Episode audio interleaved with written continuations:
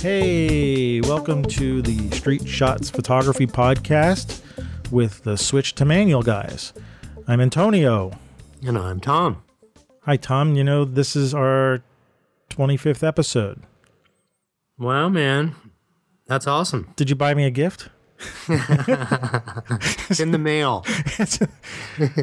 Yeah, don't I get, don't we, aren't we supposed to exchange gifts on our 25th, uh, or was it 25th anniversary?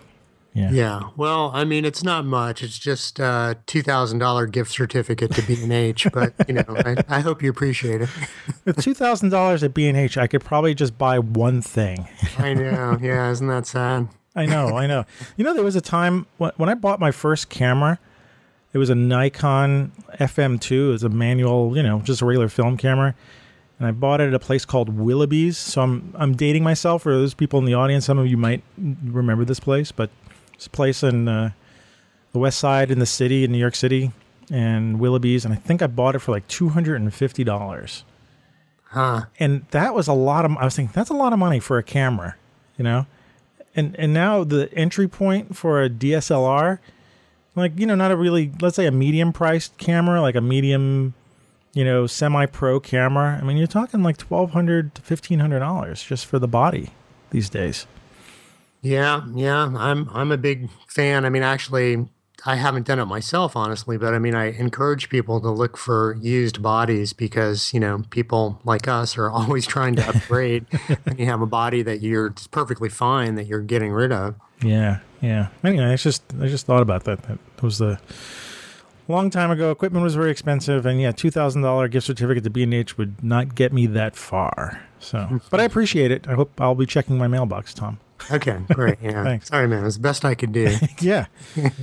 so this episode, let's talk about portfolio critiques.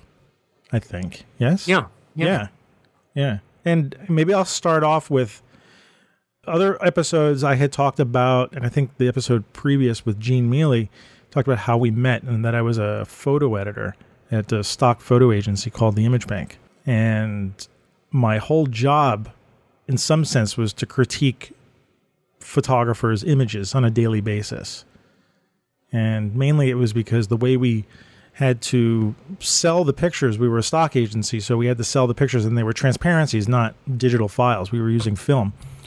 And we would have to look through all the pictures and choose which pictures we thought, as editors, which pictures we thought would be sellable, saleable, I should say, in the different franchise offices that we had around the world. So inevitably we'd keep a bunch of pictures and inevitably we would reject a bunch of pictures. And pictures would come in in big batches and so we would edit thousands of pictures and sometimes we'd get, you know, we'd have to reject we typically reject maybe 15 to 20% on average of the submission would come in and we'd have to write a letter to the photographer saying, you know, this is sort of the general reasons why we had to reject your pictures. And in the context of the stock agency, it was we would look at the pictures and say these we don't think would be marketable. It wasn't necessarily bad pictures. It's just these images would, you know, this one would not fit this market, or there was, you know, subject matter was not quite saleable in our opinions, and and it was always a tough thing to deal with photographers and tell them they always thought their pictures were bad, and they would come back and they would say, "What's the matter with these shots?" And we'd have to sort of go over them one by one sometimes it was kind of a difficult process to do. So, you know, fast forwarding to today, there's there's not a lot of that going on where people are getting their photos critiqued by other people. At least, you know, maybe in the stock business or not, they're just getting rejected. But there is an industry of people who review portfolios for a living.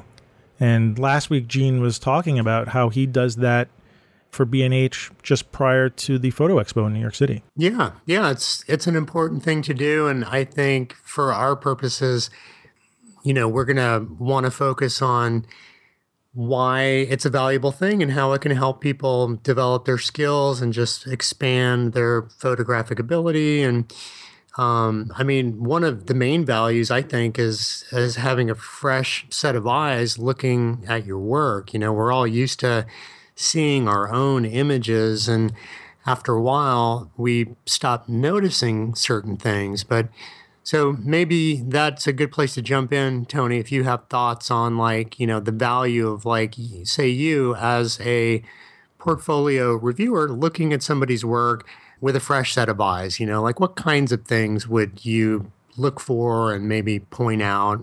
And how might that help somebody get better? Well, one of the first things I tend to look at because it's there is often the technical part. Uh huh. Uh huh. The technicals, and again, that can be up for debate because not every picture looks, not every picture is a good picture just because it's out of focus or it's in focus. Or, you know, it's all relative to to what's being photographed. But the technical is kind of the first thing you see. You know, is it overexposed? Sure. Is is it underexposed? Can you see detail in where the photographer is trying to show you detail? Uh, uh-huh. Is is there no subject matter? Is something? What are we looking at? There's, a, I mean, I wouldn't say subject matter is a. I mean, in some ways, subject matter is a technical thing. Like, what is what are you taking a picture of? And that sort of uh-huh. jumps out. You know, when you look at a shot uh, right away, is there something to focus on? And so often it's the technical that first jumps out, and then after once you get past the technical, then it's starting to look at okay, what was the what was the photographer trying to get at? What are they? What's the story that they're trying to tell with the picture? Uh-huh. Um, and and when I mean story, it's not a, you know, like a picture of flower is not necessarily telling you a story, but it is. You know, it's it's not. It is a shot that is you know trying to transmit something that the photographer wanted the audience to see. Right, right. Might might be you know a flower, and in the distance there's a couple or a solitary figure, and so it's evocative of various kinds of things. Yeah. But let me let me go back to the the technical piece and just say, I think in this day and age, it's so easy because we can fix so many things in post production that it's easy to become lazy and and or not to even think about certain things and to just say, oh yeah, I know that after I go out and take 300 pictures when I get back, I'm going to brighten them all up um, or, or some technical post production fix. And as an outside observer, I think part of what you're getting at here is that you know you could look at a bunch of images and and see that if this photographer just made this adjustment, then all of these 300 images would be stronger in such and such a way. And then then the post production piece would become a little bit more just kind of polishing up and fine tuning so i think part of what you have to offer as a, a portfolio reviewer say who understands the technical aspects of, of shooting you can say well you know I, this person's probably could change their iso or, or whatever the, the technical adjustment is and and start to to get better results. And again, it's you're you're not necessarily saying here's the kind of image you want to get. You're looking at the kinds of image that the, the photographer is trying to get, and then you're saying, you know, I think I could help you zero in on that sweet spot. Yeah. What is what is the sweet spot? We'll call that the episode name. Yeah, the that, it's that elusive, you know, perfect image, which of course doesn't exist. And I love the fact that you're always reminding us that it's not necessarily about technical perfection and sometimes the the greatest images our favorite images are ones that may be technically flawed and and in one way or another but somehow altogether it it works I, I have this shot that I love of this woman that was covered in paint in the East Village at the, uh, you know, they have that beat celebration mm-hmm. of of Allen Ginsberg once a year. Yeah, uh, yeah, yeah. Howl, yeah. And uh, and there was this woman covered in paint. I've probably talked about this picture before because I love it and it's hanging on my wall. But every time I look at it, I, I realize that I must have been on autofocus or I ended up focusing on the dog. But this this woman is covered in paint and there's and she's holding or, or kneeling beside this big, huge, beautiful dog and the dog is a little bit in the foreground and the dog is pretty crisp but she's just slightly out of focus and i i've thought to myself a thousand times if if i were to take that again i i just can like imagine turning the lens and bringing her into crisp focus but you know i got what i got and it's not technically perfect and i wish i had done it a little bit differently but it still kind of works and it's one of my favorite shots right you know just to clarify when we do the portfolio reviews, we're we're not always looking for technical perfection. Yeah.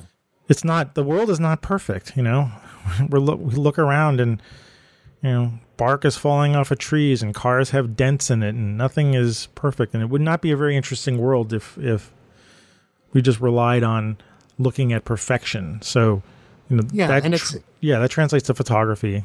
Yeah, and it's it's not even about like looking for the imperfections or the flaws so much as it's more about looking for patterns, looking uh, again, bringing the fresh set of eyes and saying, "Huh, you know, a whole bunch of these images are." Sort of overexposed, and maybe you like that. Maybe that's what you're going for. And I mean, I I tend to do that a lot, and so you know, far be it for me to throw stones in that direction. But I think it's also possible just to say, wow, do I do I really want this much light on on what I'm doing? And in this given situation, might I want to make an adjustment here so that it's not quite so blown out? And and it's really easy to get used to, you know, we get in patterns, we do the same things over and over and and then we get used to our images. And mm-hmm. I think that's another reason why it's good to to be looking at other people's work because that's it's inspiring and you also see wow you know that this just has a different feel and and i like this or i don't like this and um, you know i'm going to try to learn from what this photographer is doing and and that's i think really part of what the whole portfolio review process is. It's like allowing someone to come into your creative space and engage in a constructive dialogue with you and and like anything. I mean you, you go to a writers group and people share their writing and then people talk about it afterwards. There's that that cringe factor of oh are people going to like this or not like it? And am i going to be brutalized after sharing this thing that's so vulnerable and and you know fragile? And and of course i mean i know our philosophy in helping other photographers is about celebrating the good exciting creative things that are happening and if anything liberating people to be more creative to say hey you know this this is something i've noticed. And I think it's important to point out the difference between like you know we're we're always commenting on each other's images on on Facebook. And I mean that's a perfect example. And we were talking about this earlier Tony. I mean even like if you put an image up and I just it's on say it's on Facebook and I click like it's like okay well you know I saw it and I I liked it but what did I like about it? You know what what spoke to me about the image? So if portfolio review is partially I think about going that extra step and saying wow, I I think I see what you're doing here, and I I really like it, and this is what I see. And I I know the most meaningful feedback I've gotten over over the years is just when I I can tell that somebody says something to me about an image that really resonates with what I was thinking when I took it, you know, what my work really is all about. So that's part of what I think the process can do is is help us see more deeply into our own creative process. Mm-hmm. The other thing I was gonna I'm gonna say is that a portfolio review or portfolio reviewer is gonna also sometimes take the ten thousand foot view of your work. You know, the whole looking at the whole body of work together and seeing how the pieces fit together.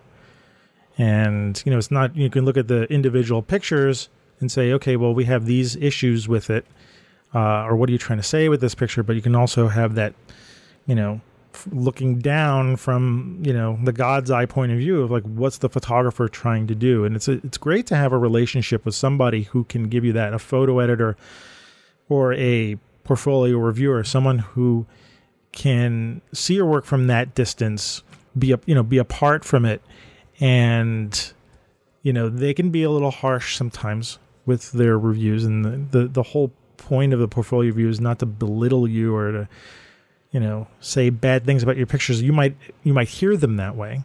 Part of what I think we need to talk about with portfolio reviews is, not only you know is how to listen to what's being said. And my my first experience with a portfolio review reviewer was in college, and I think it was my might have been my second year. And the instructor said because there was a it was a critique class, and he said, "I'm basically gonna you know rip you a new one with your pictures." Oh, He let us know ahead of time. uh huh. And, you know, wha- what was I, 19, 20 years old? And so, you know, I've been photographing for a while and never really came across someone at that point who was basically going to say, I'm going to tear your pictures apart. And he wasn't doing it because he wanted to be mean Uh-huh. or anything. He was saying that you need to look at you need to have someone look at your pictures in this way and you need to be able to put on a little bit of a shield so that you can hear what someone's saying because you're going to take it personally no matter what and you need to actually you need to, to take it not only personally you need to be able to hear this stuff you need to let it roll off you got to filter through the the emotions that are going to come from the, tw- the, the you talk about the cringe factor and the twitching that you get when someone says I don't think this picture works and what's going on here. You get past that so that you can get to the filter of okay, what's what is this critique trying to tell me? Yeah. And, and the yeah. critique is all in the purpose of learning and getting better and you know showing your best work. So I can't remember the picture, but I remember it had birds in the picture that I put up on the wall one time and all I got reamed was for these little birds. It's like, what are these little birds? And the memory I have is like of this belittling about my little birds. But Huh. I've kept that with me as a as sort of a reminder that I can get past that. Someone says something to my pictures, I'm going to cringe, I'm going to twitch.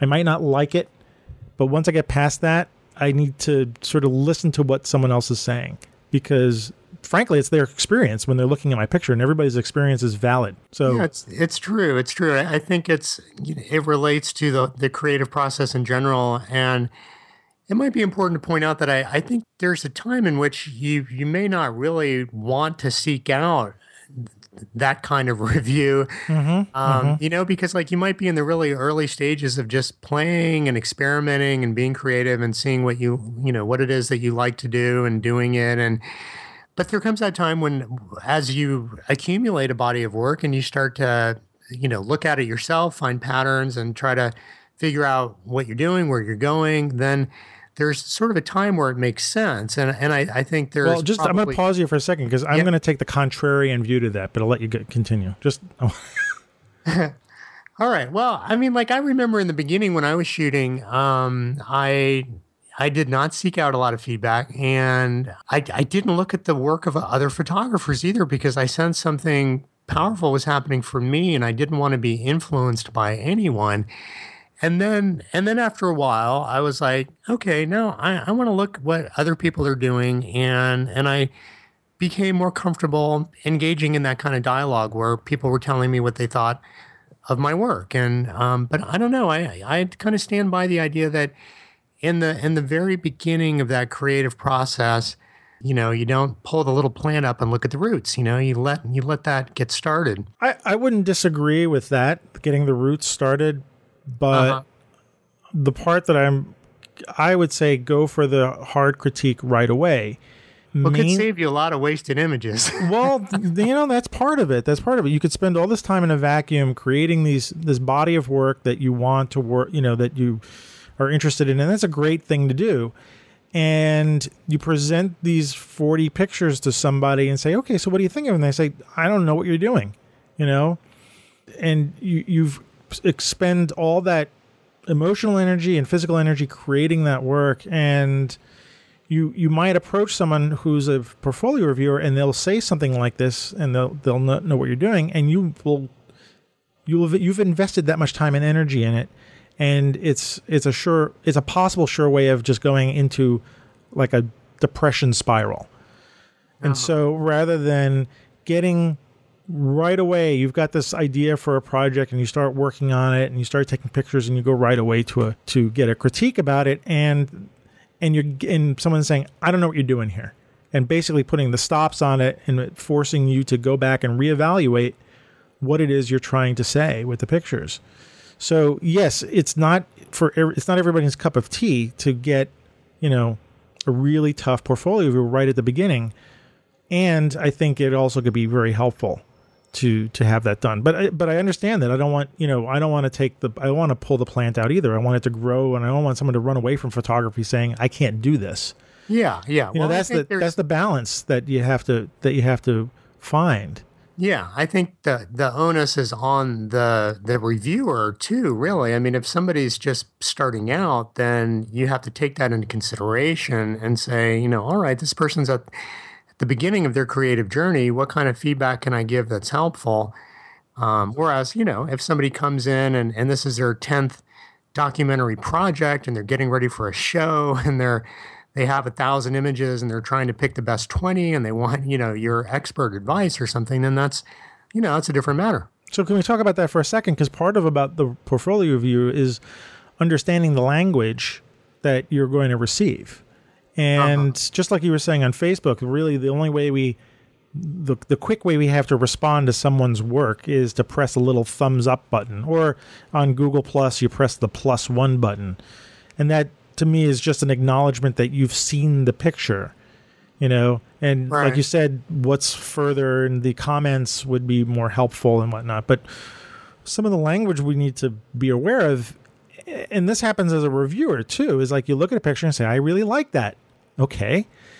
So liking the picture and telling someone you like the picture that's wonderful. I think sure you, you know you can say i like it i don't like it. But when you boil that down what does it really mean in terms of the photograph? What are you trying to say? I, I like it can be taken personally both positively and and and i i not i don't like it can be taken negatively. And someone comes in with 25 pictures and I say, I don't like any of these. So how useful is that? Totally useless. Yeah. You know, yeah. but what is it about a picture that works? There's a lot of things to do. Now, this also helps when you're editing pictures too. Actually, you know, we've talked about editing already, but once you start getting into, I guess part of the idea of a portfolio review is that you start to get to understand how to edit your work over time, you know? So, uh-huh. yeah, so that's very helpful too. But understanding that language, a portfolio reviewer is going to look at this picture and say, it doesn't work. And that's the, being as objective as possible. I mean, a reviewer certainly is going to have personal opinions about the picture, and that might filter into what they're saying.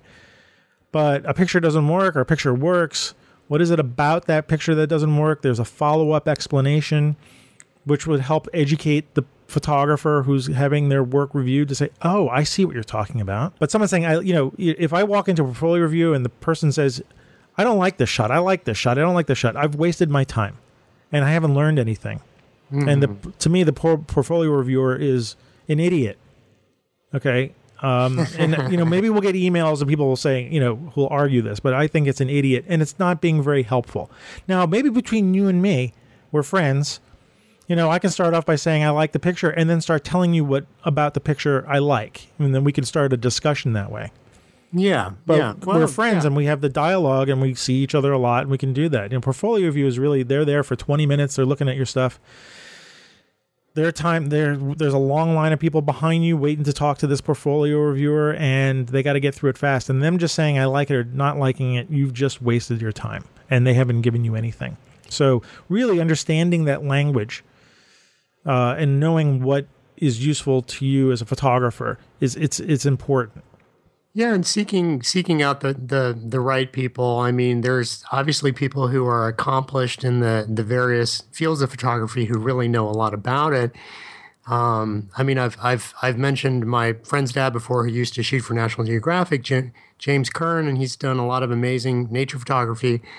Produced a couple of books, and um, you know, I would love to sit down with him and say, Uncle Jim, here's a couple of my wildlife images. What do you think? You know, how how would you have approached the situation? And, you know, then you're you're getting feedback from somebody who has a lifetime of experience doing exactly what it is that that you want to do.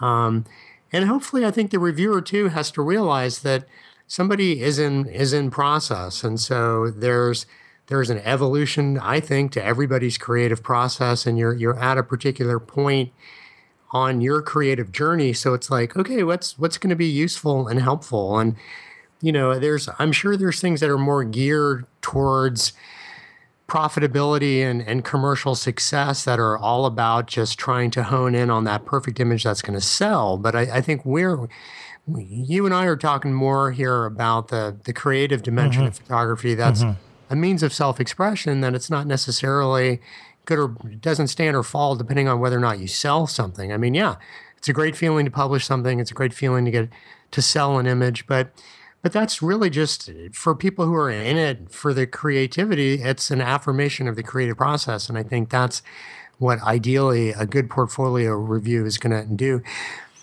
You know, one one other thing, just to shift gears a little bit, Tony, that I want to say, just because uh, from my own experience, I think you know, we all have um, tons of digital images at our fingertips, usually on our computer. And oftentimes I think we're we're seeing a lot of the same images in terms of our own body of work. Oftentimes mm-hmm. it's what we've shot the last few months. Depending on how people organize their stuff and how they rate and rank photos and which ones are immediately accessible. But I, I think, and correct me if I'm wrong, or just tell me what you think about this. I think part of what a portfolio review can accomplish is you know, you could selectively go back, take some of your earlier images, take some of your later images, the images that feel important to you for one reason or another, and and get beyond the cache of images that are just immediately accessible and the ones that we see all the time. You know what I mean? Does that make sense? Mm, not a hundred percent. I mean, like for example, when I when I open Lightroom there's a few hundred images that are images that I see all the time. And they they're I, oh, I see. They're, they're yeah. ranked, and so but in terms of the my actual body of work, I mean, I'm looking at the tip of an iceberg uh, right. half the time right. when I'm looking at my own images. You're often looking at the most recent tip of the iceberg. Right, right, right, right. Yeah, yeah. We we talked about this a few episodes ago about you know the patterns that we see in the visual voice that we see over time, and how important I think it is to be able to see the difference between or the similarities between what you did way back when uh-huh. and what uh-huh. you did now. And part of the practical part of that in Lightroom is being is setting up a way to organize those pictures so that your those old ones are not getting lost. Is that kind of what you're getting at? Yeah, too? well that's definitely part of it. Yeah. yeah. I mean, I, I I love the the feeling of going back and looking at older stuff um, and and being reminded of like, oh yeah, I, I I took several thousand pictures of that, and, you know that those surfers in Rockaway and you know what, whatever it is. Well, let me let me ask you this, just for the the sake of uh, kind of getting deeper into the subject matter. Let's say you took ten or twenty of your favorite images for the past, say, three decades if you just imagining yourself as as an outside objective reviewer looking at your own body of work what do you what do you think you would see in terms of the evolution of your own creative process? Uh, a schizophrenic. See i see something different but no no really. I mean you, the three I mean, decades is a long time. Yeah i mean that's I a that's a that's you know for me that's from college till now. And there would be these waves of similarities. I think uh-huh. as as my life shifted over time, going from maybe having a steady job or photography was something I did on the side or after work, or you know, I wouldn't say a hobby because it was never been a hobby for me. Um, uh-huh. Switching from that to becoming a stock photo editor and being involved in the stock business and, and gearing my photography more towards sales, you know, there would be a lot of there would be a lot of shifting in that department. It'd be interesting to do that, to go back as far as I could, and and you, and see. Do the, you think it's like the some of the changes were dictated by commercial market forces? Uh, yeah, yeah. I mean, uh-huh. I mean, I mean, as a professional photographer, as a professional photographer, and have avoided that, but yeah, and I think we all. I don't want to say suffer from this is not the right word, but we all tend to try. I think initially copy the stuff that we like. Sure. You know, and the stuff that works in the context. So if I'm, you know, I'm working at the stock agency. Well, the, one of the greatest things that happened to me while I was working there was not only did I see the pictures that we kept for the uh-huh. photographers and submitted, but was really valuable in some way was seeing the pictures that were rejected huh. and understanding why those pictures were rejected. Because I was the one, A, I had to justify the rejection of the pictures. A photographer put a lot of work in, and I got to say, you know, this is the reasons why we can't take those pictures. And, you know, learning from other people's eh, mistakes is not the right word, but pictures that didn't work for the context. Uh-huh. And every era of my photography sort of is dictated by uh, now I'm looking at, you know, I'm very influenced strangely enough by Vivian Maier, you know, and mm. her cache of pictures that was found, you know, not long ago and the kind of street photography she's doing. And that's my photography is sort of influenced by that. Now, I'm not influenced by her rejects. I don't know what her rejects are, but certainly I'm finding my own voice through looking at this kind of work more more street photography than commercial photography and it's shifting the way I'm I'm doing. But my work now, if you look at my work now compared to like the the portfolio I would show today, even my commercial portfolio today would look uh-huh. is look so much different than my commercial photo- uh, photography, you know, 20 years ago. Yeah. Yeah. It's so interesting how the creative process evolves like that, which again, I think is true of any artist. You know, you look at early Picasso and late Picasso, it's, yeah, yeah. You know, people evolve. And so, yeah, um, and that's, that's part of the fun of it. And I, and again, I guess uh, from a portfolio reviewer's point of view, that person's in a position to say, well, these are the, this is the direction I see your work evolving into. And, and, this is this is what speaks to me about this particular image. I mean, I think that's that's part of the value too. You know, it's like being a writer and putting a novel out into the world and then hearing back from, well, this is how your work has moved me. Mm-hmm. You know, there's there's that dialogue. Yeah. And you know, in the world right now we have many ways of I mean, there's portfolio reviews, there's standard ones where you you go someplace and you you print your work and someone sits down with you for 20 30 minutes and, and talks to you about your work. And then you know people share their pictures on websites like 500 pixels or flickr and join groups. And there's another great way to get feedback from people. But i'm going to editorialize for a second because it's our podcast and i can do that. But it's like it. yeah but a website like I joined this website called 500 Pics a while back, and it and there's a lot of good photography there. And I ended up seeing a pattern in there because the way it works is you post a picture up and people give you a thumbs up and your picture becomes popular for a certain amount of time. It's kind of in real time. Uh-huh. So as your picture becomes popular, it starts rising in ranks. Cool. And it goes up to like 90% or something like that. And then they become popular for the day and you get a lot of likes. And then it sort of wanes. And my exploration of that site for a while has been I'm looking at the pictures and I'm starting to see pictures that look alike.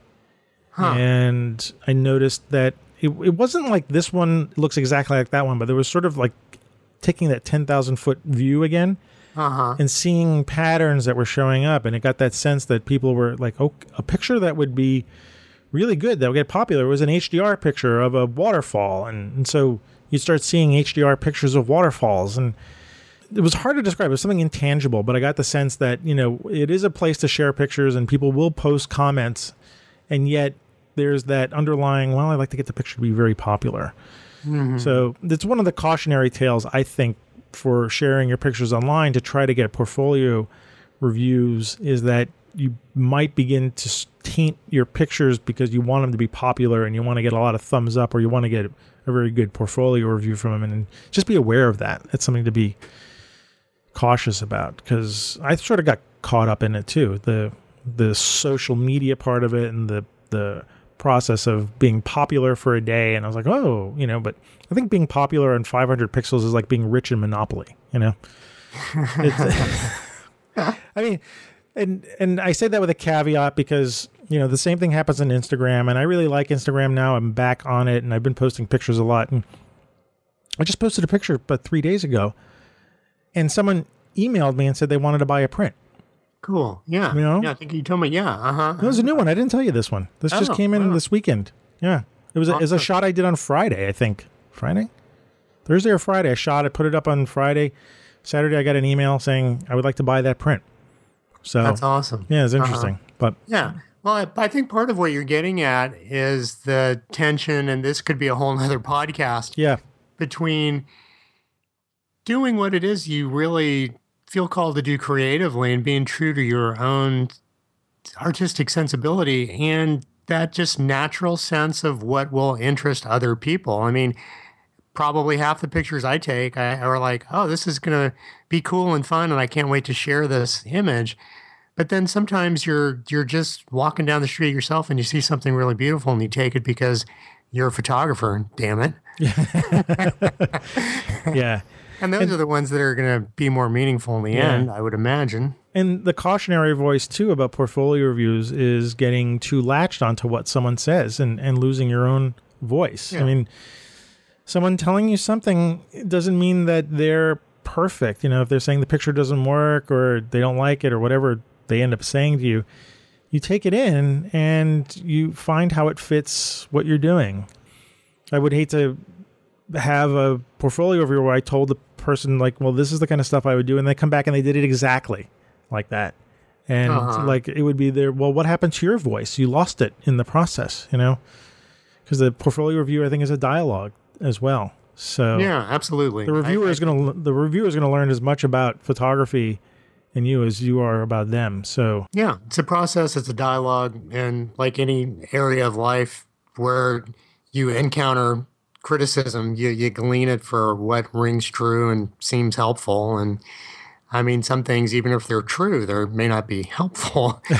so you have to figure out uh, what's what you can take away and work with to improve your your work. right. Although if enough people tell you you're a duck and you quack, then you're a duck or whatever that phrase is. I mean, you know, you, someone sits down with you and, and then one person says, "Well, this picture is not in focus, and I can't get past that."